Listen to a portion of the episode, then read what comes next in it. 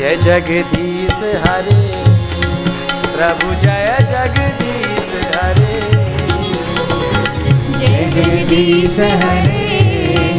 प्रभु जय जगदीश हरे। कलिमल पीड़ित मन में हुई विकलता। दीप आ गया श्रुति का जलता। केशवाधृत श्री शुक रूपा केशवाधित श्री सुत रूपा केशवाधृत श्री शुक रूपा केशवाधित श्री सुत रूपा गलती हो गई गलती हो गई मेरे से। अब वो नहीं नहीं नहीं। पता नहीं कहाँ ध्यान था मेरा। केशव नहीं। ये सुखदेव जी का जो अवतार है ये भगवान कृष्ण का अवतार बिल्कुल नहीं है। जैसे आपके यहाँ पर कभी कोई डिनर हो, और डिनर में बढ़िया बढ़िया सामान मंगा करके, बढ़िया हलवाई लगा करके अच्छे अच्छे व्यंजन बनाए जाएँ। और उसके बाद में, मुझे नहीं मालूम आपके यहाँ तो आजकल तो बुफे होता होगा ना। परोसगारी का तो दिक्कत दिक्कत नहीं, खाओ, जिन्हें खाना है खाओ। तो बात तो उदाहरण तो सही नहीं बैठेगा मेरा। लेकिन मैं सोचता हूँ आज से पचास साल पहले चले। ये डिनर नहीं, ये बुफे नहीं होता हो। और आपके यहाँ पर बहुत सुंदर भोज की व्यवस्था हो। उस भोजन करने आने वाले लोगों को परोसना चाहता है? परोसगारी करना एक बहुत कुशलता का काम है, आसान काम नहीं है। अब होटल में जाओ और बैरे के हाथ की खा करके आओ और पेट भर आओ, बात अलग है। और क्या बता रहे थे बुफे में जाओ और अपने हाथ से लेकर खा लो तो बात अलग है। लेकिन जो आनंद माँ के हाथ से परोसे हुए भोजन में, बहन के हाथ के परोस के भोजन में है, जो अपनी बेटी के हाथ के परोसे भोजन में है, जो अपने भाभी के हाथ के परोसे भोजन में है, वो आनंद किसी भी बेटर के हाथ के परोसे भोजन में नहीं हो सकता। इन्होंने तो एकदम हाथ में ताली नहीं बजाई किसी ने।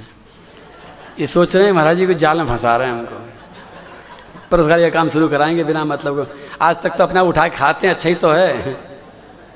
तुम्हारी तो बात कह रहा हूँ। एक बात आप भी जानते हैं कि खिलाना हर एक को नहीं आता। और साफ़ साफ़ कह दूँ तो आप लोगों से, और आप में मैं भी हूँ, पुरुषों को खाना आता, खिलाना नहीं आता। खिलाना छोटी से छोटी बच्ची खिला देगी और बूढ़ी से बूढ़ी अम्मा खिला देगी। लेकिन पुरुष नहीं खिला सकता। अब तो बजा दो। तुम्हारे घुटने में तकलीफ़ है, वो तो मुझे मालूम है, लेकिन हाथ में भी तकलीफ़ है, ये मुझे मालूम नहीं है। घुटने में तकलीफ़ इसलिए ज़मीन पर नहीं बैठ सकते हो। ऐसा तो नहीं लगता सबके घुटने में तकलीफ़ होगी क्या? एक्चुअली बात ये है कि तुम्हारे जो ऊपर बैठने से एक गड़बड़ चल रही है, बता दूँ आज तुम्हें मैं। बहुत से सोच रहा था नहीं बताऊँगा नहीं बताऊँगा, लेकिन बता ही देता हूँ। पैर लटका करके बैठना एक छोटा सा अपराध होता है। भागवत जी के सामने पैर लटका करके बैठना, अब कुर्सी पर तुम पैर मोड़ के तो बैठ नहीं सकते किसी तरह से। बैठ सकते तो बैठ जाओ। लेकिन उस अपराध के कारण मैं ये अनुभव कर रहा हूँ कि जो अमृत इधर से जा रहा है, वो आपके पास में पहुँच ही नहीं पा रहा। ये मेरे को, ये मेरा हृदय बता रहा है। मैं इधर से पूरा का पूरा पंपिंग कर रहा हूँ, फेंक रहा हूँ। इसलिए कल भी मैंने कहा था भाई नीचे बैठ के सुन लो, लेकिन शायद आदत पड़ गई है। ज़मीन पे घुटने मुड़ते नहीं हैं। लेकिन हाथ की तालियों में भी कोई गड़बड़ हो गई क्या? है? तो मैं बता रहा था कि, देखो भूखा आदमी तो ये देखता है कि रसगुल्ले में रस कितना है। लेकिन सज्जन आदमी, इज्जतदार आदमी रसगुल्ले का रस बाद में देखता है, खिलाने वाले की आँख का रस पहले देखता है, खिलाने की नीयत कैसी है? खिलाने वाले के अंदर अगर भाव है तो भूख न होने पर भी भूख लग जाती है। और अगर खिलाने वाले के अंदर भाव बिल्कुल नहीं है तो भूखा इंसान भी पानी पी के चल देता है, भूख गायब हो जाती है। परोसकारी करना, परोसना बहुत बड़ा परिवेषण कार्य बहुत कठिन और बहुत ज़िम्मेदारी वाला काम है। तो ये घटना क्या घटी थी कि भगवान श्री कृष्ण सामान इकट्ठा किया। व्यास जी महाराज ने उनकी मिठाइयाँ बनाई, अठारह हज़ार श्लोक बना दिए। अब पूरी दुनिया भूखी बैठी है। परोसगारी कौन करे? भगवान ने कहा व्यास जी, आप जरा खिलाओ सबको। व्यास जी ने कहा, मैं नहीं खिला सकता, मैंने बना दिया, खिलाना नहीं आता मेरे को। भगवान, आप खिलाओ। कन्हैया बोले, मेरे भी बस की बात नहीं खिलाने की। जिस समय कृष्ण और कृष्ण द्वैपान व्यास आपस में उलझ रहे थे कि खिलाए कौन, इस मिठाई को परोसे कौन, उसी समय राधा रानी ने देखा, और श्री राधा रानी अंदर से अपने निकुंज से निकल करके प्रकट होते हुए ये कहती हुई आई कि, लाओ परोसगारी मैं कर देती हूँ। जय जय श्री राम श्री राधा रानी ने परोसने की ज़िम्मेदारी ली है और ध्यान रखना, जब परोसने वाली का प्रेम जब उत्ताल तरंगों में आता है तो सबसे पहले सेठ जी को ही भूख लग जाती है। श्री कृष्ण सेठ जी, जिसने सब कुछ लीला करी, जिसने सारा इंतज़ाम किया, और जब राधा रानी सुखदेव बनकर के परोसने आ रही हैं तो परीक्षित कौन है? परीक्षित साक्षात श्री कृष्ण का ही अंश है। आपको ध्यान आया होगा थोड़ी देर पहले कि श्री कृष्ण ही परीक्षित बन करके उस अमृत को पीने के लिए सबसे पहले परीक्षित ही बैठा है। राधिके जय जगदीश हरे। प्रभु जय जगदीश हरे। जय जगदीश हरे। प्रभु जय जगदीश हरे। राधिके धृत श्री शुक रूपा राधिके धृत श्री शुक रूपा श्री सुखदेव जी का ऐसा रूप है बहुत। सोलह वर्ष की सी आयु है। सोलह वर्ष की नहीं है, सोलह वर्ष की सी है। उम्र तो इनकी लाखों साल है। लेकिन लाखों वर्ष के होने के बाद में भी इनकी तरुणाई, इनका यौवन, इनकी किशोरावस्था सोलह से आगे निकली ही नहीं है। लाल लाल होठ हैं, कमल जैसे नेत्र हैं, कुंचित तलकावलियों से घुला हुआ ललाट पटल है। बिल्कुल तोते जैसी नाक है गोल गोल गाल हैं संख की गर्दन जैसी है। और ऐसा लगता है कि सुखदेव जी को अगर ओढ़नी उड़ा दी जाए तो साक्षात राधा रानी लगे। केशव राधिके धृत श्री शुक रूपा राधिके धृत श्री शुक रूपा जय जगदीश हरे। जय जगदीश हरे। प्रभु जय जगदीश हरे प्रभु जय जगदीश हरे। जय जगदीश हरे प्रभु जय जगदीश हरे। जय जगदीश हरे प्रभु जय जगदीश हरे। यहाँ पर अभी बैठे बैठे मुख्य यजमान के ऊपर बुलाया जाएगा वो आकर के इस व्यासपीठ पर सुखदेव जी का पूजन करेंगे। और आप सभी लोग वहीं बैठे बैठे। गंगा के किनारे का ध्यान कीजिए, एक बार आँख बंद कीजिए आप सभी लोग। गंगा का किनारा है, बहुत बड़ा वटवृक्ष है। वटवृक्ष के नीचे एक आसन है, उस आसन पर श्री सुखदेव जी विराजमान हुए हैं। सभी ऋषि मुनियों से घिरे हुए उस वातावरण में परीक्षित जी महाराज सुखदेव जी का पूजन कर रहे हैं। आप सब लोग भी सुखदेव जी का पूजन कीजिए। यहाँ पर जो मुख्य यजमान हैं, वो प्रत्यक्ष पूजन कर रहे हैं। आप पीछे बिल्कुल मत रहना। आप अपने भाव से एक थाली लेकर के, पुष्प लेकर के, जल लेकर के, रोली चावल लेकर के, सुखदेव जी के चरणों में, सुखदेव जी के माथे पर रोली चढ़ाते हुए, चावल लगाते हुए विधि पूर्वक पूजन करें। मैं मंत्र बोलता हूँ, आप लोग पूजन करेंगे। मनी मन यम प्रभ्रजंतमनुपेतमपेत कृत्यम द्वैपायनो विरह कातर आजुहाव पुत्रेति तन्मयतया तरवो विनेदुस्। तं सर्वभूतहृदयं मुनिमानतोऽस्मि। यस्वानुभावमखिलश्रुतिसारमेक मध्यात्मदीपमतितितिरिशतां तमोन्धं। संसारिणां करुणयाः पुराणगुह्यं। तं व्याससूनुमुपयामि गुरुं मुनीनाम् बोलो सुखदेव जी महाराज की जय जगदीश हरे प्रभु जय जगदीश हरे। जय जगदीश हरे प्रभु जय जगदीश हरे। जय जगदीश हरे प्रभु जय जगदीश हरे। जय जगदीश हरे। प्रभु जय जगदीश हरे। सुखदेव जी महाराज, बोल नहीं रहे हैं कुछ भी, मौन है। परीक्षित जी ने अपनी सारी बात कह डाली है। सुखदेव जी महाराज, अपना मुँह खोलेंगे, कुछ बोलेंगे। उनका अमृत वचन हमको सुनाई पड़ेगा। उससे पहले हम फिर से एक बार फ्रेश होकर के तैयार होकर के आएँगे। लेकिन जाने से पहले एक बार युगल मंत्र कीर्तन करेंगे। मैं आपका इंतज़ार करूँगा। आधा घंटे के अंदर कल की तरह आप समय से आएँगे। बोलो भागवत भगवान की की सुखदेव जी महाराज की। की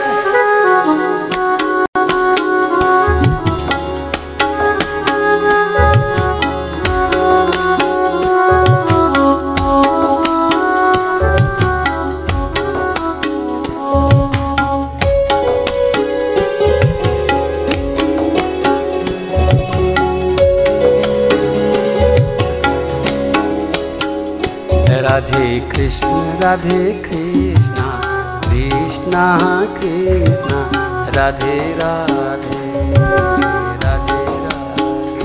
राधे श्याम राधे श्याम श्याम श्याम, राधे राधे राधे राधे। राधे कृष्ण राधे कृष्ण कृष्ण कृष्ण, राधे राधे।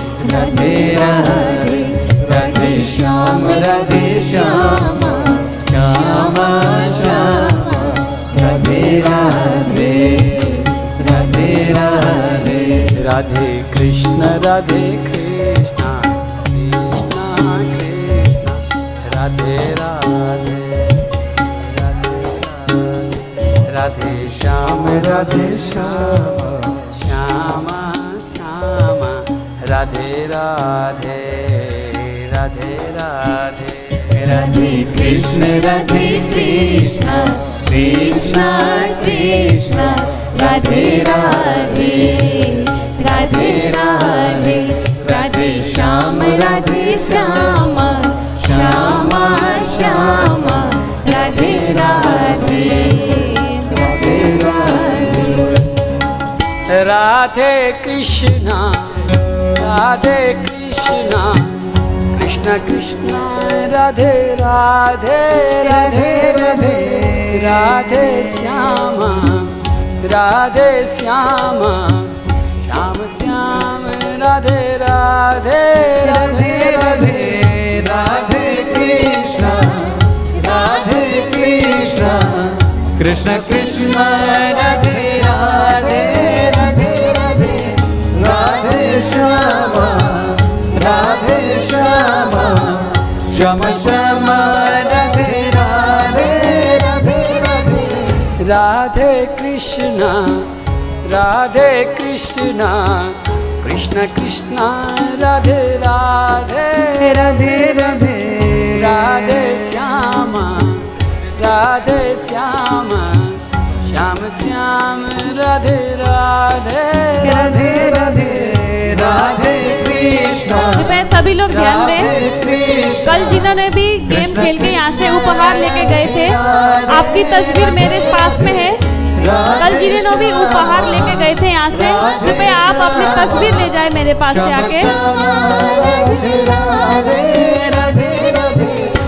राधे कृष्ण राधे कृष्ण कृष्ण।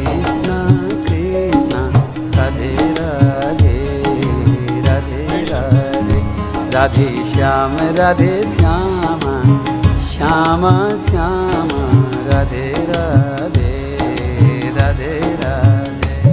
राधे कृष्ण राधे कृष्ण कृष्ण कृष्ण राधे राधे राधे राधे राधे श्याम राधे श्याम श्याम श्याम राधे राधे राधे राधे कृष्ण राधे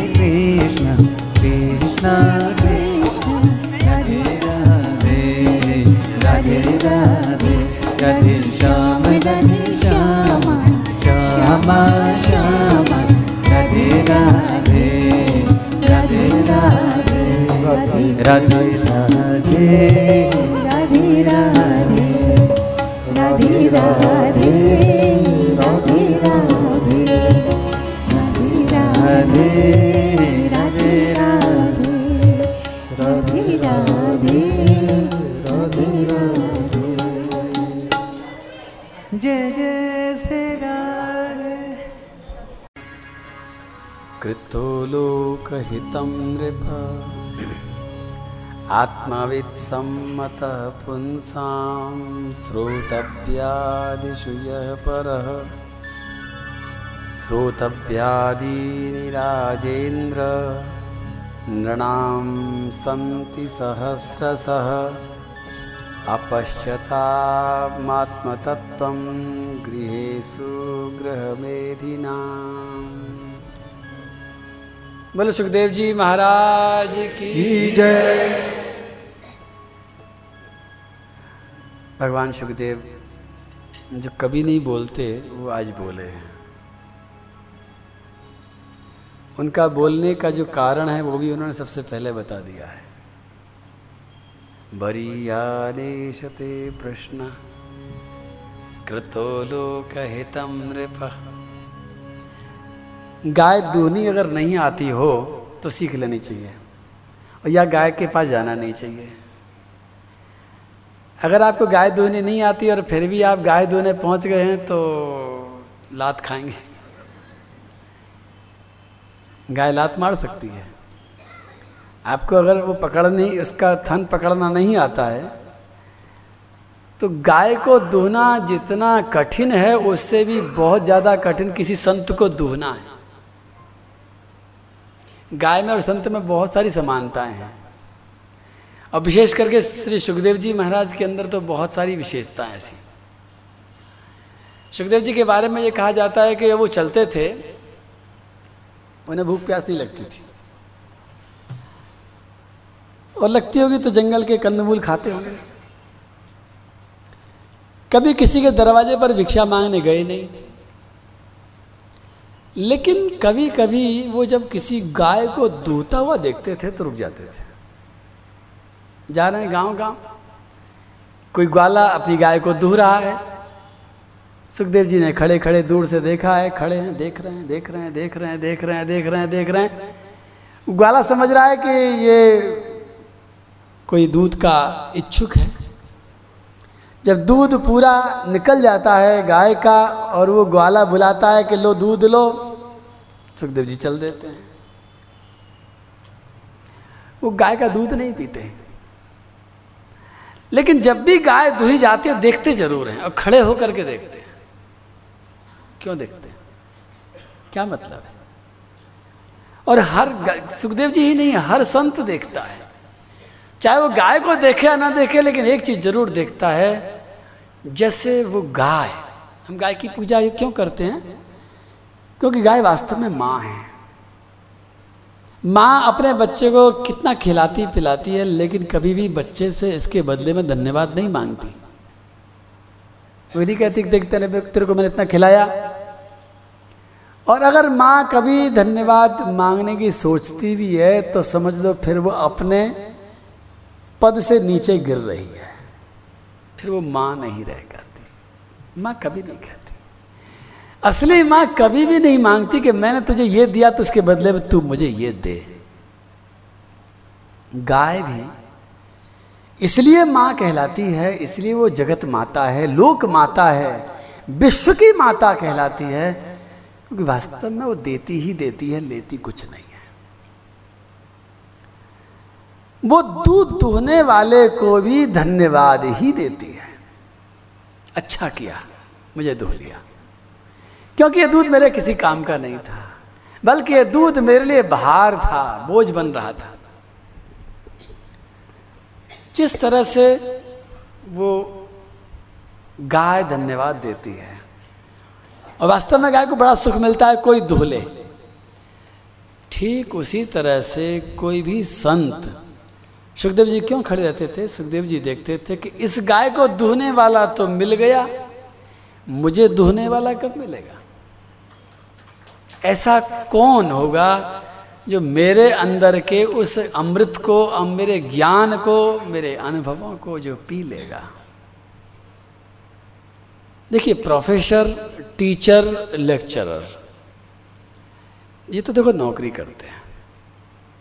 कोई सुने, मत सुने, पात्र हो, न हो, उन्हें तो जाकर लेक्चर दे नहीं देना है। क्योंकि उनकी नौकरी है। ट्यूशन पढ़ाने वाले को पढ़ाना ही पढ़ाना है। पढ़ या मत पढ़, भैया, मुझे तो मेरी नौकरी बजानी है। लेकिन संत किसी का नौकर नहीं होता। और संत उसके बदले में कोई दक्षिणा भी नहीं लेना चाहता। संत एक ही बात देखता है कि तुम्हारे अंदर पात्र है कि नहीं है। और गाय का दूध दूहने से पहले बछड़े की ज़रूरत पड़ती है। बछड़ा हो या बछड़ी हो, जब तक बछड़ा गाय के थनों में मुँह नहीं मारेगा, तब तक गाय के अंदर का दूध उतर करके बाहर नहीं आएगा। ठीक उसी तरह से संत के अंदर कितना ही ज्ञान भरा हुआ है, कितना ही विवेक भरा है, कितनी ही विद्या भरी है, लेकिन जब तक किसी शिष्य के आँख का बछड़ा उस शिष्य के आँख का बछड़ा जब तक वो गुरु को उद्वेलित नहीं करेगा, अपनी भक्ति से, अपने भाव से, तब तक वो अमृत निचोड़ करके बाहर नहीं आता। सुखदेव जी महाराज डोल रहे हैं, उनके पास अपार ज्ञान है, पूरी भागवत कंठस्थ है, वो ग्रंथ लेके नहीं चल रहे, किताब लेके चलने वाले नहीं हैं। उनको पूरे पूरे अठारह हज़ार श्लोक स्मरण है। उसका आनंद ले रहे हैं, उनका मंथन कर रहे हैं, लेकिन ढूंढ रहे हैं, कोई पीने वाला मिले, और आज मिल गया पीने वाला। आज जब परीक्षित मिल गया, क्या खास बात है? परीक्षित में क्या बात थी? एक बात तो यह है कि परीक्षित मरने वाला है तो मरने वाले तो बहुत है दुनिया में। परीक्षित से पहले क्या कोई मरा नहीं था क्या?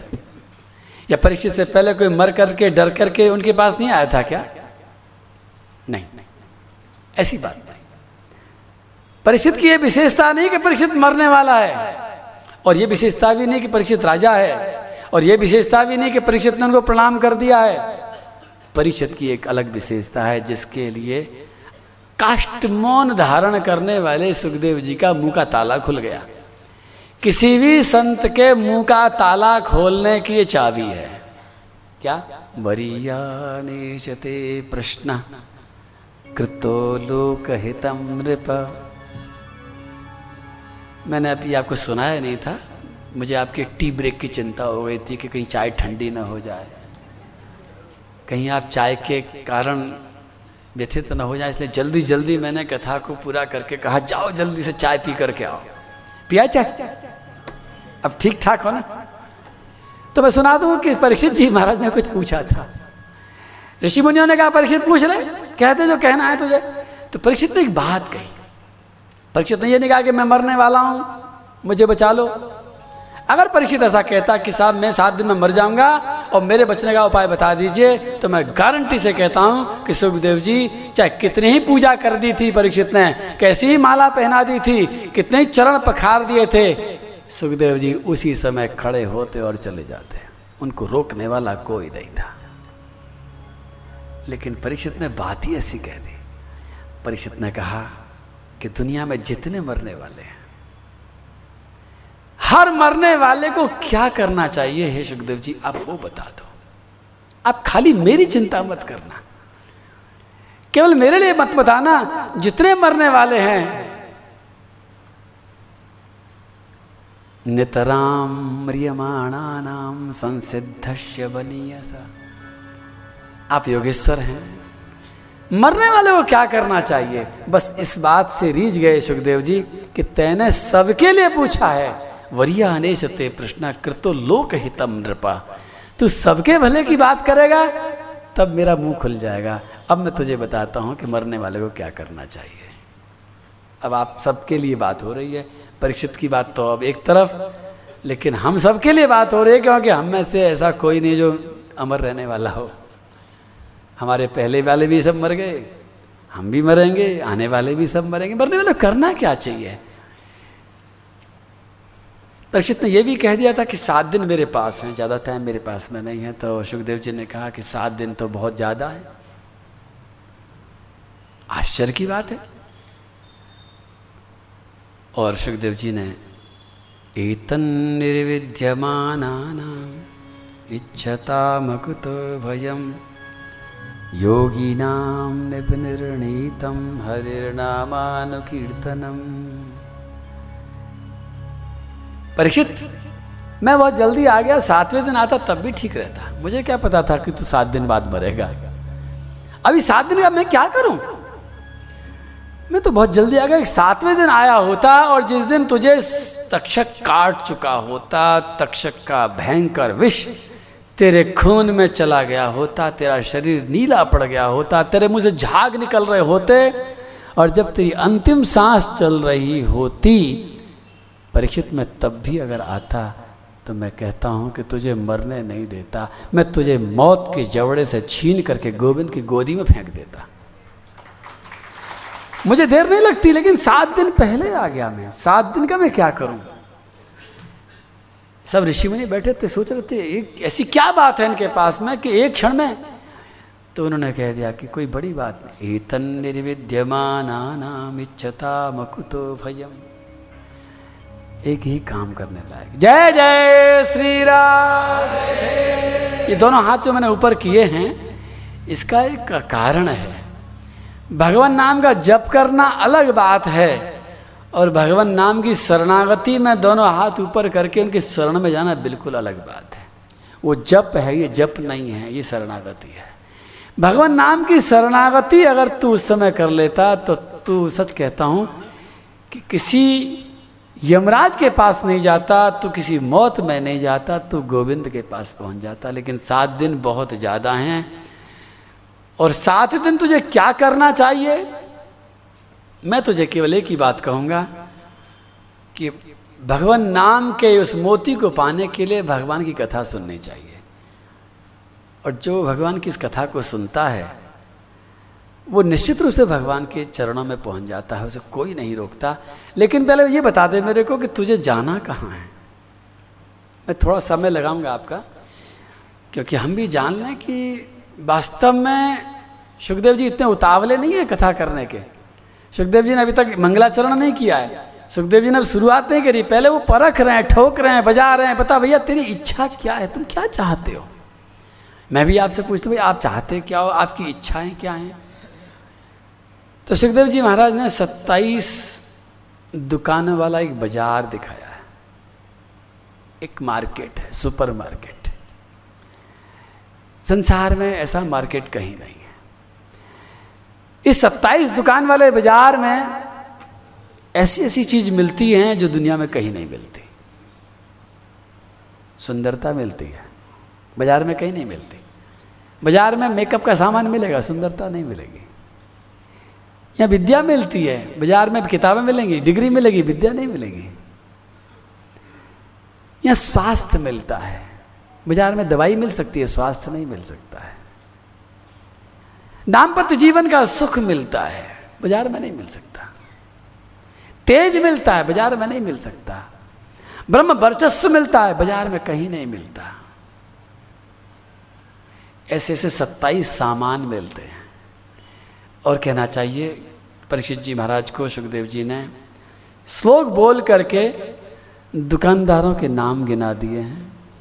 और बता दिया है कि अगर तेरे को सत्ताईस सामान चाहिए, मैं सबके नाम नहीं गिना रहा हूँ, आपको तो गिनाऊँ? लेकिन आप समझ यश चाहिए, खजाना चाहिए, विद्या चाहिए, धर्म चाहिए, वंश की रक्षा चाहिए, बल चाहिए, राज्य चाहिए अभिचार चाहिए, भोग चाहिए, वीरता चाहिए, स्वर्ग चाहिए, लक्ष्मी चाहिए, संतान चाहिए ब्रह्म तेज चाहिए, इंद्रियों में शक्ति चाहिए, ये अलग अलग सत्ताईस तरह के सामान ऐसे हैं जिसको देख करके बड़े बड़ों के मन में लालच आ जाता है। किसको नहीं चाहिए? सबको चाहिए। लेकिन कितना चाहिए? अगर थोड़ा थोड़ा गुजारा करने लायक चाहिए तो बात दूसरी है और सबसे ज़्यादा चाहिए तो बात दूसरी है। तो सुखदेव जी ने कहा, परीक्षित, अगर तेरे को ये सत्ताईस दुकान का सत्ताईस सामान अगर चाहिए तो देख, मुझे तो छुट्टी दे, मैं जाता हूँ। मैंने पते बता दिए हैं, मैंने नाम गिना दिए हैं, एड्रेस नोट करा दिए हैं। अगले जन्म में, क्योंकि सात दिन बाद तू मरेगा। तेरे मरने का मतलब क्या? अरे कुछ नहीं, तेरा शरीर छूटेगा। तेरी आत्मा तो मर नहीं सकती। तेरी आत्मा अगला जन्म धारण करेगी। अगले जन्म में तो हो सकता है मनुष्य कभी न कभी तो बनेगा ही बनेगा। और मनुष्य बनने के बाद में जो तेरी अतृप्त कामनाएँ हैं, जो तेरी अतृप्त इच्छाएँ हैं, उनको पूरा करने के लिए तू जीवन जिएगा। तेरी जो भी अतृप्त इच्छा है उनको पूरा करने के लिए सत्ताईस के बाहर कोई इच्छा नहीं हो सकती है। सत्ताईस के अंदर अंदर तेरी इच्छाएँ हैं, तू चाहे तो उन कामनाओं को पूरा करने के लिए चला जा। और मैं कह दूँ कि सत्ताईस दुकानदार कौन हैं? सत्ताईस देवता है। बृहस्पति, इंद्र, प्रजापति, अग्नि, बसु, रुद्र, अदिति, देवता विश्वेदेव, साध्यदेव अश्विनी कुमार पृथ्वी, गंधर्व, उर्वशी, ब्रह्मा यज्ञ पुरुष वरुण शंकर जी पार्वती जी विष्णु, पितर, मरुदगण, चंद्रमा नृति ये सब के सब। वो देवता हैं जो अलग अलग आराधना के आधार पर अलग अलग सामान देते हैं। लेकिन इसके बाद में एक श्लोक ऐसा बोला अकाम सर्व कामो वा मोक्षकाम उदारधि। तीव्रेण भक्तियोगेन यजेत पुरुषं परम्। एतावानेव यजता। मिह निःश्रेयसोदय। भगवत्यचलो भावो यद्भागवत अगर तुझे सब कुछ चाहिए एक साथ, या तुझे कुछ भी नहीं चाहिए, या तुझे मुक्ति चाहिए तो एक काम करना। इस बाज़ार में मत जाना, फिर तू केवल श्री कृष्ण की आराधना कर लेना। तीव्रेण भक्ति योगे न यजेत पुरुषम परम। उस परम पुरुष परमात्मा की आराधना कर लेना, सब कुछ तुझे थोड़ा थोड़ा मिल जाएगा। और बस इसी बात पर सुखदेव जी महाराज ने बता दिया है। परीक्षित जी ने कहा कि मुझे कुछ नहीं चाहिए, मुझे उस परमात्मा की आराधना करनी है। लेकिन एक ही फ़र्क है, बाज़ार में और घर में जो फ़र्क है ना, वही फ़र्क भगवान श्री कृष्ण में और सभी देवताओं में है। सब, मैंने कहा बाज़ार है, बाज़ार वाले व्यापारी हैं। व्यापार का मतलब है, जितनी तुमने आराधना करी है, उसके अनुसार तुमको फल दे देंगे। थोड़ी करोगे तो थोड़ा फल, ज़्यादा करोगे, ज़्यादा फल। लेकिन श्री कृष्ण से अगर आप कुछ मांगना चाहते हैं तो आपको, आपकी इच्छा के अनुसार नहीं मिलेगा। जो चीज़ आपको नुकसान करने वाली है, वो बिल्कुल नहीं मिलेगी। जो आपको हित करने वाली वो ज़रूर मिलेगी। लेकिन तीव्र भक्ति योगी ना ये तो पुरुषम परम, तीव्र भक्ति योग से ही उनकी आराधना की जाती है। मैं एक उदाहरण देता हूँ। आपके फ्लैट में, आपके घर में टोटी ज़रूर होगी? नल, है ना? और ऊपर टंकी भी होगी, कहीं ना कहीं टंकी से पानी आता होगा। आप कल्पना करो कि आपकी टोटी खराब हो गई है और टोटी में कचरा फंस गया है। पूरी खोलने के बाद में भी उसमें से पानी ज़ोर से नहीं निकल रहा है, टपक रहा है। टप टप। टप दस सेकंड, पंद्रह सेकंड में एक बूंद टपकती है, टप आपको एक बहुत बड़ी कढ़ाई मांजनी है, साफ़ करनी है।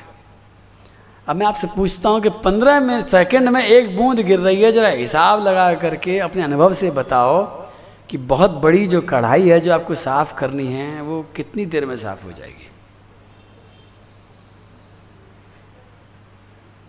कुछ हिसाब ही नहीं लग सकता। दिन भर खड़े रहो। वो कढ़ाई साफ़ कभी नहीं होगी। दिन बीत जाएगा, महीने बीत जाएँगे, साल बीत सकते हैं, जन्म बीत सकता है, लेकिन वो कढ़ाई उस टपक टपक के पानी से साफ़ होने वाली नहीं है। क्योंकि पहली बूंद टपकी, पंद्रह सेकंड में दूसरी टपकी, तब तक पहली सूख गई। क्या उपाय कर सकते हैं? एक ही उपाय करो, या तो नल ठीक करवा लो। और अगर नल को ठीक नहीं कराना है तो कहीं किसी बड़े वाले पाइप के सामने चले और किसी खेत में अगर पहुँच जाते हैं, या खेत में पानी लगता है, चार इंच की मोटी धार निकलती है, उसके सामने अपनी कढ़ाई को खाली एक मिनट लगा देना, एक मिनट में साफ़ हो जाएगी। पानी दोनों ही हैं। पानी पर नलके में भी पानी ही आ रहा है और उस मोटे पाइप में भी पानी ही है, लेकिन दोनों की धार का फ़र्क है। वहाँ धार है ही नहीं है। और यहाँ धारा ही धारा है। तीव्रेण भक्ति योगे न यजेता पुरुषम परम। ये तीव्र भक्ति योग की बात बार बार भागवत कहती है कि अगर आपको अपनी कढ़ाई मांजनी है और भगवान को प्राप्त करने के लिए कहीं जाने की ज़रूरत नहीं है। जिस तरह से आँख का चश्मा खराब हो जाए तो चश्मे का नंबर ठीक कराने की ज़रूरत है। सामने सूर्य चमक पहले से ही रहा है। सूरज को उगाने की ज़रूरत नहीं है, आँखों को खोलने की ज़रूरत है। उसी तरह से भगवान को पैदा करने की ज़रूरत नहीं है। हम जिस तरह से संसार को देख रहे हैं, जिस अंतःकरण से हम देख रहे हैं, उस अंतःकरण में इतना मेला लगा हुआ है, इतना कीचड़ लगा हुआ है कि उसको साफ़ अगर कर दें तो भगवान हमें साफ़ साफ़ नज़र आने लग जाए। और उसको साफ़ करने के लिए भगवान की आराधना तीव्र भक्ति से करनी चाहिए। वो टपक टपक वाली भक्ति हमें काम नहीं देगी। वो तो खाली बदनाम कर देगी हमको। तो इसलिए इसका अर्थ ये है कि जब हम सोचते हैं कि हमने सुबह हनुमान चालीसा का पाठ तो कर दिया, एक अगरबत्ती भी जला दी, दो फूल भी चढ़ा दिए, रोज़ तो कर रहे हैं, कुछ हो क्यों नहीं रहा है? वो टपक टपक वाला काम ही हो रहा है, उस टपक वाले से कुछ होने वाला है। और मैं कहता हूँ, जीवन भर मत करना इस काम को। ये सात दिन ही बहुत है। लेकिन करना तो तीव्रता से करना, पूरी लगन के साथ करना। आओ, आज अपनी लगन लिख। सबकी नैया, पार लगैया, कृष्ण कन्हैया सांवरे राम धुन लागी गोपाल धुन लागी। श्याम धुन लागी गोपाल धुन लागी। श्याम धुन लागी गोपाल धुन सबकी नैया पार लगैया कृष्ण कन्हैया सांवरे सबकी नैया पार लगैया कृष्ण कन्हैया सावरे सबकी नैया पार लगैया कृष्ण कन्हैया सांवरे सबकी नैया पार लगैया कृष्ण कन्हैया सावरे श्याम धुन लागी गोपाल धुन लागी। श्याम धुन लागी गोपाल धुन लागी। श्याम धुन लागी गोपाल धुन लागी। श्याम धुन लागी गोपाल धुन लागी।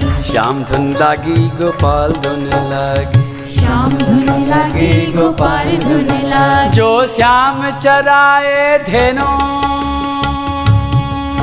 जो श्याम चराए बजाए वेणु। बजाए वेणु। रचाए रास रे। जो श्याम चराए धेनु बजाए वेणु रचाए रास रे। जो श्याम चराए धेनु बजाए वेणु रचाए रास रे।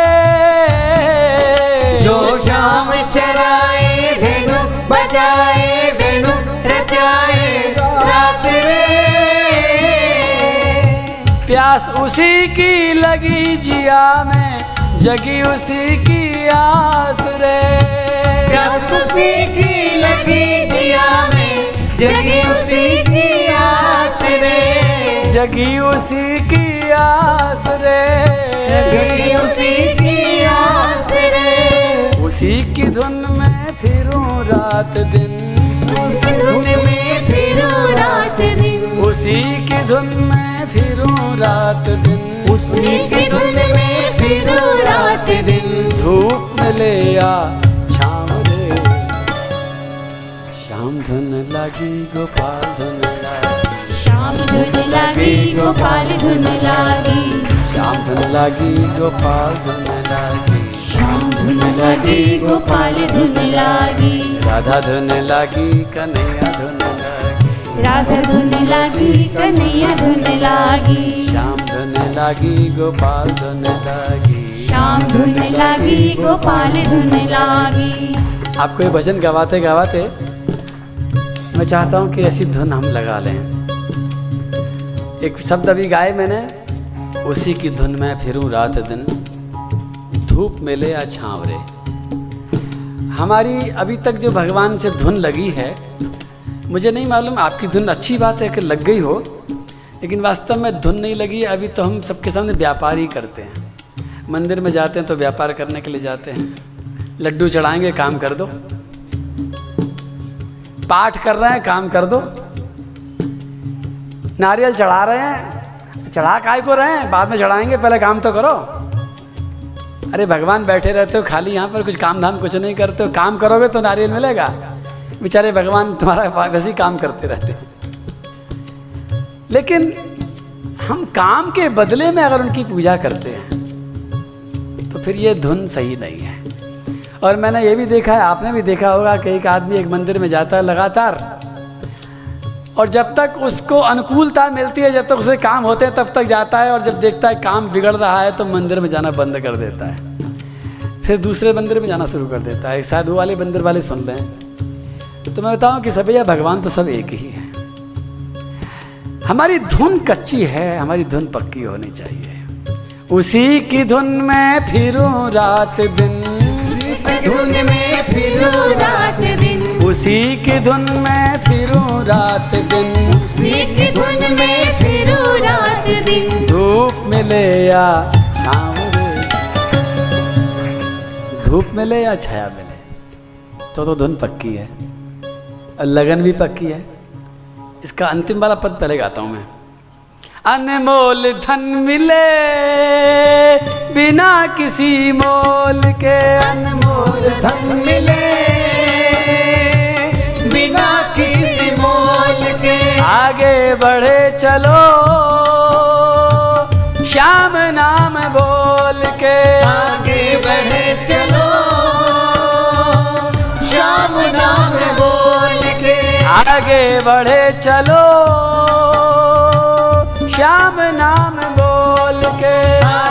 बढ़े चलो।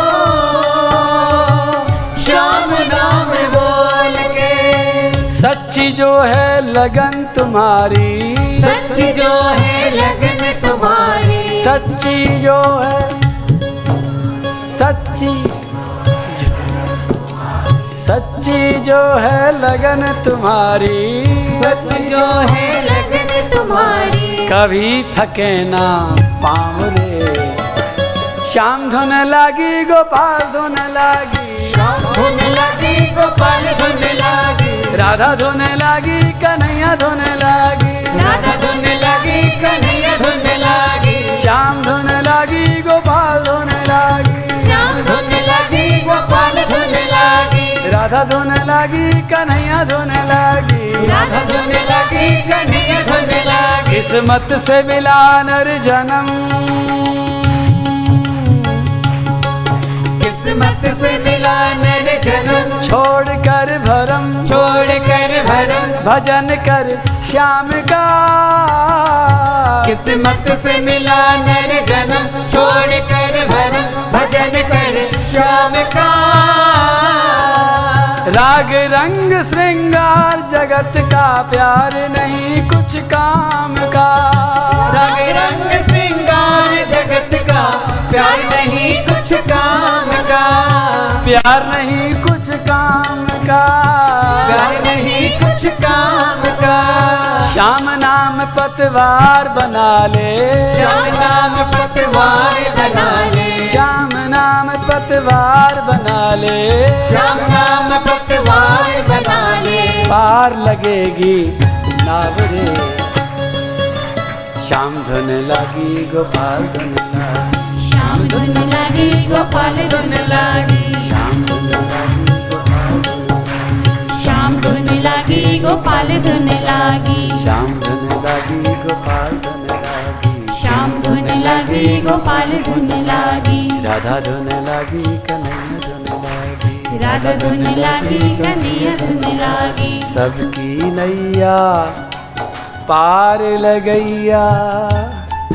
कृष्ण कन्हैया सांवरे। से लगन लगाने से पहले ये देख लो कि भाई, कुछ खास बात भी है, कुछ विशेषता भी है तो कुछ परेशानी भी है। परेशानी एक ही है, ध्यान रखना। तुम इसको नौकर मत समझ लेना। तुम इसे कोई भूत प्रेत मत समझ लेना। ये तुम्हारी मन की हर इच्छा पूरी करने की मशीन नहीं है। हमने अगर ये समझ लिया है कि भगवान हमारा नौकर है, जैसे कहेंगे वैसे करेगा, बिल्कुल नहीं करेगा, क्यों करे? तुम्हारा नौकर क्यों बने भगवान? हाँ व्यापार करना है, सत्ताईस दुकान तैयार है, चले जाओ। जो चाहोगे सो मिलेगा। लेकिन इस बात की गारंटी नहीं है कि उससे तुम्हारा भला होगा। जो मांगोगे मिल जाएगा, जो कहोगे मिल जाएगा। जैसे बाज़ार में जब आप जाते हैं जहर मांगने के लिए तो जहर बेचने वाला ये नहीं पूछता है कि तुम क्या करोगे। चाकू खरीदते समय जब आप क्या चाकू खरीद रहे होते हैं तो चाकू बेचने वाला नहीं पूछता है कि चाकू का तुम क्या करोगे। लेकिन घर में जब तुम अपनी माँ से जहर मांगते हो तो माँ जहर नहीं देती, बहन जहर नहीं देती, पत्नी नहीं देती। तुम कितना ही कोशिश करो, माँ अपना सिर फुड़वा लेगी, हाथ तोड़वा लेगी, लेकिन तुम्हें जहर की पुड़िया नहीं देगी। दुकानदार एक बार भी नहीं पूछेगा। वो केवल देखेगा कि नोट जो तुमने दिया है वो कहीं नकली तो नहीं है। नोट की जाँच करेगा, तुम्हारे चेहरे की जाँच नहीं करेगा कि तुम कितने टेंशन में हो, कहीं तुम आत्महत्या करने तो नहीं जा रहे हो। कोई मतलब नहीं। उसी तरह से मैं आपको उदाहरण से बताता हूँ कि जितने भी देवी देवता हैं, वो सब के सब अलग अलग वस्तुओं के देने वाले हैं। एक बार एक एक आदमी था। उसने नारद जी से पूछा कि नारद जी ऐसा कौन सा देवता है जो जल्दी खुश हो जाने वाला है? नारद जी ने कहा, भगवान भोले बाबा हैं, बहुत भोले हैं। भोलेनाथ हैं आँसू आशुतोष नाम है, उनका बहुत जल्दी खुश हो जाते हैं। कोई पानी चढ़ा दे खुश? बेलपत्र चढ़ा दे खुश? अच्छा वो आदमी पहुँच गया। शंकर भगवान के मंदिर में जा कर के, शिला के, उनकी पिंडी के सामने जाकर ओम नमः शिवाय, ओम नमः शिवाय, ओम नमः शिवाय, पानी चढ़ाए बेलपत्तर चढ़ाए, फूल चढ़ावे, फल चढ़ावे। बहुत दिन हो गए, भगवान प्रकट ही नहीं हुए। उसने उंगली काट के चढ़ा दी। स्वाहा। दूसरी उंगली काट दी, तीसरी उंगली काट दी, पूरा हाथ काट दिया। पैर काट के चढ़ा दिया, दूसरा पैर भी काट के चढ़ा दिया। अब अंत में खाली गर्दन बची काटने के लिए। उसने तलवार उठाई, गर्दन काटने के लिए शंकर भगवान ने हाथ पकड़ लिया, बस। बोल, क्या माँगता है? बोला, महाराज, जिसके सिर पर हाथ रखूँ, वही मर जाए। शंकर भगवान ने कहा, डन। तथास्तु। वो बैठ गया पास में। शंकर जी ने कहा बजाता क्यों नहीं है बोले, एक्सपेरिमेंट करना है। एक्सपेरिमेंट? क्या मतलब? बोले, आपके सिर पर हाथ रखना है। शंकर जी ने देखा, क्या मतलब? तू मेरे सिर पे हाथ रखा? बोले, आप अगर मर जाओगे तो समझ लूँगा कि तुम्हारा वरदान पक्का है। और आप ही नहीं मरे तो कैसे मानूं कि आपका वरदान पक्का है? शंकर जी ने डमरू उठाया, त्रिशूल उठाया भागे वहाँ से। क्योंकि वरदान में उन्होंने ये नहीं कहा था कि मुझे छोड़ करके तू किसी के सिर पर हाथ रखेगा तो नहीं मरेगा। उन्होंने तो कहते था तू किसी के सिर पर हाथ रख सकता है? अब शंकर भगवान तो आगे चक्कर में। अब शंकर भगवान भागे जा रहे हैं, पार्वती जी बैठी बैठी रो रही हैं। पार्वती जी को एक याद आई, भगवान की सबकी नैया पार लगैया कृष्ण कन्हैया, सांवरे कन्हैया, तुम बचाओ, ये कैसी मुसीबत आई? और कन्हैया को याद करने की देर है। सबकी नैया बचाने के लिए आते हैं, सबकी नैया पार लगाने आते हैं। आगे आगे भगवान शंकर जा रहे थे, पीछे पीछे दौड़ा दौड़ा, वो दुष्ट जा रहा था।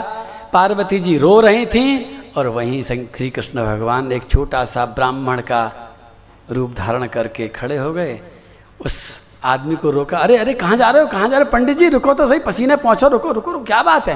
बोले, कुछ ने अभी अभी वरदान दिया है शंकर जी ने, टेस्टिंग करनी है, उनके सिर पर हाथ रखना है, और तुमको सही बात तो इनको मारना है, पार्वती जी को ले जाना है। भगवान बोले, अरे, कहाँ चक्कर में पड़ गए? शंकर जी के वरदान में ताकत ही नहीं है, कोई दम ही नहीं है, करंट खत्म है अब। वो तुम्हें मालूम नहीं, वो सापा सापी हुई थी दक्ष के यहाँ पर, तब से उनकी एनर्जी सब खत्म हो गई। है? ऐसी बात है क्या? बोले, और क्या? मेरी बात नहीं मानते तो अपने सिर पर हाथ रख के देखो। अगर जरा गरम गरम लगे तो हाथ हटा लेना। मैं खड़ा हूँ यहाँ पर आपके लिए। हाँ ये बात तो सही है। अब भगवान की ऐसी बात आई, उसने जैसे अपने सिर पे हाथ रखा धाम भस्म हो गया। श्री शंकर भगवान ने मुड़ करके देखा धू धू करके ज्वलाएँ उठ रही हैं, और शंकर भगवान देख रहे हैं कि वो जल गया है, भस्म हो गया है। लेकिन शंकर भगवान भी ऐसे भक्त वत्सल हैं कि दोबारा लौट करके आके दुखी हो रहे हैं कि मेरा भक्त मर गया। कन्हैया बोले, भक्त नहीं, कम भक्त था प्रभु। ये भक्त नहीं था। और हे शंकर, भगवान, इतनी जल्दी भी क्या करते हो? वरदान देते समय कुछ तो सोच लिया करो। लेकिन शंकर, भगवान को कहूँ या सबको कहूँ, शंकर, भगवान तो ऐसे बिज़ी रहते हैं कि जैसे आपके बड़े बड़े ऑफ़िस में करोड़ों का कारोबार करने वाले बाबूजी ऑफ़िस में बैठे हों और छोटा सा बच्चा जाके क्या है टॉफ़ी दो टॉफ़ी दो, बोले टॉफ़ी का डब्बा ही ले तू जा यहाँ से भाग मेरे काम करने दे। शंकर, भगवान, कुछ ऐसे ही लगते हैं।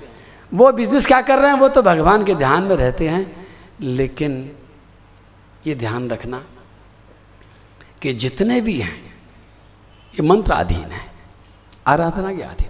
तुमने आराधना करी है, मंत्र बोला है, तुम्हें प्रदान ज़रूर देंगे। लेकिन तुम्हारा इससे कितना भला होगा, इसकी कोई गारंटी नहीं है। अब आप बताओ कि उस भगत का कितना भला हो गया? अगर शंकर भगवान कह देते कि भाई ये वरदान मत मांग, तू दूसरा मांग ले, तीसरा मांग ले, लेकिन उनको फुर्सत ही नहीं तो जो मांग ले, जा, बस जा। लेकिन श्री कृष्ण से कोई भी भक्त कितना ही ज़ोर लगा करके ऐसी एक छोटी सी चीज़ भी नहीं मांग सकता है जिससे उसका बुरा हो जाए। क्योंकि श्री कृष्ण सब कुछ देने वाले नहीं हैं। वो वही चीज़ देंगे जिससे उसका हित होगा। बोलो कन्हैया इसमें सबसे बड़ी बुरी बुरी बात यह है, बुरी बात है बुरी बात यह है कि तुम्हारा जो मन है, उसकी नहीं चलेगी। मन की नहीं चलेगी, मन मोहन की चलेगी। अगर तुम्हें स्वीकार हो तो आगे भजन गाऊँगा। अगर ये बात स्वीकार हो तो भजन गाऊं आगे थोड़ा सा। अनमोल धन मिले एक बात पूछ रहा हूँ। मैं गाऊं, अनमोल धन मिले बिना किसी मोल के। बहुत बड़ी बात है। मतलब दुनिया की सबसे बड़ी संपत्ति बिना पैसे मिल रही है। लेकिन इसका उदाहरण दूँ मैं आपको। आपके यहाँ पर शादियाँ होती होंगी? हाँ? शादी होती नहीं होती? ऐसा पूछ लिया मैंने पता नहीं क्या पूछ लिया। अरे कुछ तो कभी तो हाँ हूँ कर दिया करो, ऐसे गुम सुम बैठ जाते मेरा फिर मन ही उचट जाता मैं कहूँ, जाऊँ यहाँ से। कुछ तो बोलो, शादी होती है अब यहाँ पर? कोई नोट आउट गेम थोड़ी खेल रहा हूँ, तुम हाँ कर दोगे तो। कन्फर्मेशन कर। देखो, मुझे कोई जानकारी कम है तो मैं पूछूँ आपसे तो इतना ज्ञान दे रहा हूँ, तुम भी कुछ थोड़ा बहुत ज्ञान दे दो मेरे को। तो पूछ रहा हूँ, शादी जब होती है तो लगन लिखी जाती है क्या? है? लिखी जाती है ना? मैंने कभी देखी नहीं, इसलिए पूछ रहा हूँ। मेरी कभी शादी नहीं हुई, मुझे क्या मालूम क्या होता है? हमारे घर में भी हम तो बस बाबा जी लोग हैं भाग चलते रहते हैं। शादियों में कहीं जाते नहीं, हमारा नियम है हमें मालूम नहीं, इसलिए पूछ रहे हैं। तो लगन लड़के वाले की तरफ़ से लिखी जाती है या लड़की वाले की तरफ़ से लिखी जाती है? लड़की वाले की तरफ़ से। अच्छा चलो, बहुत अच्छा किया आपने बता दिया, मुझे पता भी नहीं था। लड़की वालों की तरफ़ से लगन लिखी जाती है। लगन सच्ची वाली होती है झूठी वाली भी होती है? वैसे इसमें आता ना, सच्ची जो है, लगन तुम्हारी कभी थके ना पावरे। मैं लगन की बात कर रहा हूँ। एक लगन का अर्थ होता है, लगन लग गई। वास्तव में वो शब्द एक ही है। अब हम लड़की वाले लगन लिखते हैं, लेकिन कायदे से तो लगन तो लड़की की लगनी चाहिए। अगर लगन लड़की वालों ने तो लिख दिया है, किसी व्यक्ति के नाम, और लड़की ने लगन लगा रखी है, और कहीं तो वो लगन झूठी हो जाएगी। क्यों? है कि नहीं? अरे, मैं अपने जीवन की बात कर रहा हूँ। हमारे जीवन में भी यही हो रहा है। अभी आप गा तो रहे हो, सच्ची जो है लगन तुम्हारी, कभी थके ना पाँव रे लेकिन अपने अंदर से पूछोगे तो मन कहेगा, जी, मेरी लगन तो गोविंद में नहीं लग रही, मेरी लगन तो कहीं और ही लग रही है। लेकिन एक बात और कहूँ आगे। लड़की का विवाह करने के लिए हम लगन लिख देते हैं। लगन चली जाती है, फिर बारात आ जाती है, फिर फेरे पड़ जाते हैं। और फेरे, अब मैं उदाहरण के लिए ज़्यादातर तो वो जानता नहीं, लेकिन वो गोत्र होते हैं ना, क्या बंसल गोत्र होता है कोई, है? और एक कौन सा, कोई दूसरा बता देना? गोयल हाँ सब, ठीक है। तो लड़की है बंसल गोत्र की, और गोयल गोत्र में विवाह हुआ। और वो सात चक्कर लगाने से पहले तो बंसल थी, और सात चक्कर लगाते लगाते गोयल हो गई। ऐसा क्या चमत्कार है, जी? सात चक्कर से पहले बंसल, और सात चक्कर के बाद गोयल। और इतना ही नहीं। अगर उसने लगन सच्ची लगी है और उसकी शादी बिल्कुल ठीक ठीक हुई है तो विवाह से पहले वो अपने पति के जितना भी मालिकाना हक था, मान लीजिए पति हज़ार करोड़ का मालिक था तो विवाह से पहले, फेरे से पहले वो एक की भी मालकिन नहीं थी। लेकिन जैसे ही वो गोयल हो गई, वो हज़ार करोड़ की मालकिन भी हो गई। हो गई कि नहीं हो गई? ये वही बात है। अनमोल धन मिले। सही कहा क्या मैंने? गला पता नहीं कहाँ जा रहा है। अनमोल धन मिले बिना किसी मोल के। अनमोल धन मिले बिना किसी मोल के। मिल गया कि नहीं मिला? अनमोल धन मिले बिना किसी मोल के। अनमोल धन मिले बिना किसी मोल के। आगे बढ़े चलो। श्याम नाम बोल के। आगे बढ़े चलो। श्याम नाम बोल के। सच्ची जो है लगन तुम्हारी। सच तो है लगन तुम्हारी। सच्ची जो है लगन तुम्हारी। सच तो है लगन तुम्हारी। कभी थके ना रे शाम धन लागी गोपाल धन लागी। श्याम धुन लागी गोपाल धुन लागी। श्याम धुन लागी गोपाल धुन लागी। श्याम धुन लागी गोपाल धुन लागी। राधा धुन लागी कन्हैया धुन लागी। राधा धुन लागी कन्हैया धुन लागी। श्याम धुन लागी गोपाल धुन लागी। श्याम धन लागी गोपाल धुन लागी। श्याम धुन लागी गोपाल धुन लागी श्याम धुन लागी गोपाल धुन लागी श्याम धुन लागी गोपाल धुन लागी श्याम धुन लागी गोपाल धुन लागी बोलो कन्हैया लाल की जय। आपको मैं और अच्छी तरह से मज़बूत करना चाहता हूँ। बिल्डिंग बनानी है बहुत बड़ी। बेसमेंट और वो क्या फुटिंग? है ना? क्या बोलते हैं? फाउंडेशन। फाउंडेशन मज़बूत नहीं होगा तो बिल्डिंग गिर जाएगी। बिना भूकंप के गिर जाएगी। हल्की सी हवा से ही गिर जाएगी। इसलिए मैं चाहता हूँ कि आपकी जो ये बिल्डिंग है, जो श्री कृष्ण संबंध की जो बिल्डिंग है, इसका फाउंडेशन इतना मज़बूत हो वाइब्रेटर चला चला करके, हिला हिला के देखना चाहता हूँ और बताना चाहता हूँ कि ध्यान रखना, अनमोल धन मिले बिना किसी मोल के। हो सकता है जो मैंने उदाहरण दिया था, फिट नहीं बैठता। हो सकता है पति के पास में हज़ार करोड़ रुपया हो और पत्नी को एक छदम में भी ना देता हो। संभव है। गोयल गोयल हो जाए क्या हाँ बंसल से गोयल तो हो गई, लेकिन नहीं दे तो नहीं दे। क्या कर लोगे? ज़बरदस्ती थोड़ी छीन लोगे? लेकिन ये परमात्मा ऐसा प्यारा है कि अपने भक्त को सारा कुछ लुटा देता है। जो उसका है, जो उसका है, वो अपने भक्त को सब कुछ लुटा देता है और उस भक्त को लुटा देता है जिसके पास अभी तक कुछ भी नहीं था। जीव के पास क्या है? हमारे पास है क्या? कुछ भी नहीं है। देने को, लुटाने को, अर्पित करने को क्या है हमारे पास? सब कुछ तो कौड़ी जैसा ही है। और वास्तव में वो लड़की भी क्या लेके आई है? अगर आप कहो कि साहब वो तो बहुत दहेज की बात करती है तो दहेज से कोई पति रीझता नहीं है। समर्पण से रीझता है। उसी तरह से भगवान को भी रिझाने के लिए जब तप व्रत अनुष्ठान। इन सब की बहुत महिमा नहीं है। महिमा है तो समर्पण की महिमा है। हमारा समर्पण कितना है? हमारी लगन कैसी है? अगर लगन सच्ची है हमारी तो वास्तव में भगवान हमें अपना सब कुछ लुटा देते हैं। लेकिन जिस तरह से जब लगन लिखी जाती है वैसे पता नहीं क्या लिखा जाता है, एक दिन बता ही देना। मैं जब भी कथा करता हूँ, लोगों से पूछता हूँ, समझ में आता नहीं कि मौका लगे तो मुझे दिखा देना कि देखो महाराज जी, ऐसे लिखी जाती है। लेकिन अंदाज से मैं एक एक एक समझ लो, गलत लगन लिख रहा हूँ, समझ लो। ऐसे लगन लिखी जाती होगी शायद। गलत लिखूँ तो बता देना। एक हमारी बेटी है, इसका नाम रमा है, और हम इसकी शादी आपके लड़के फलाने के साथ करना चाहते हैं। इसके पहले से चार पाँच पति ऑलरेडी हैं। क्या? नहीं। गड़बड़ हो गया? गलत हो गया कुछ? सारा गलत हो गया? ओह तो बात नहीं करनी किसी की भी।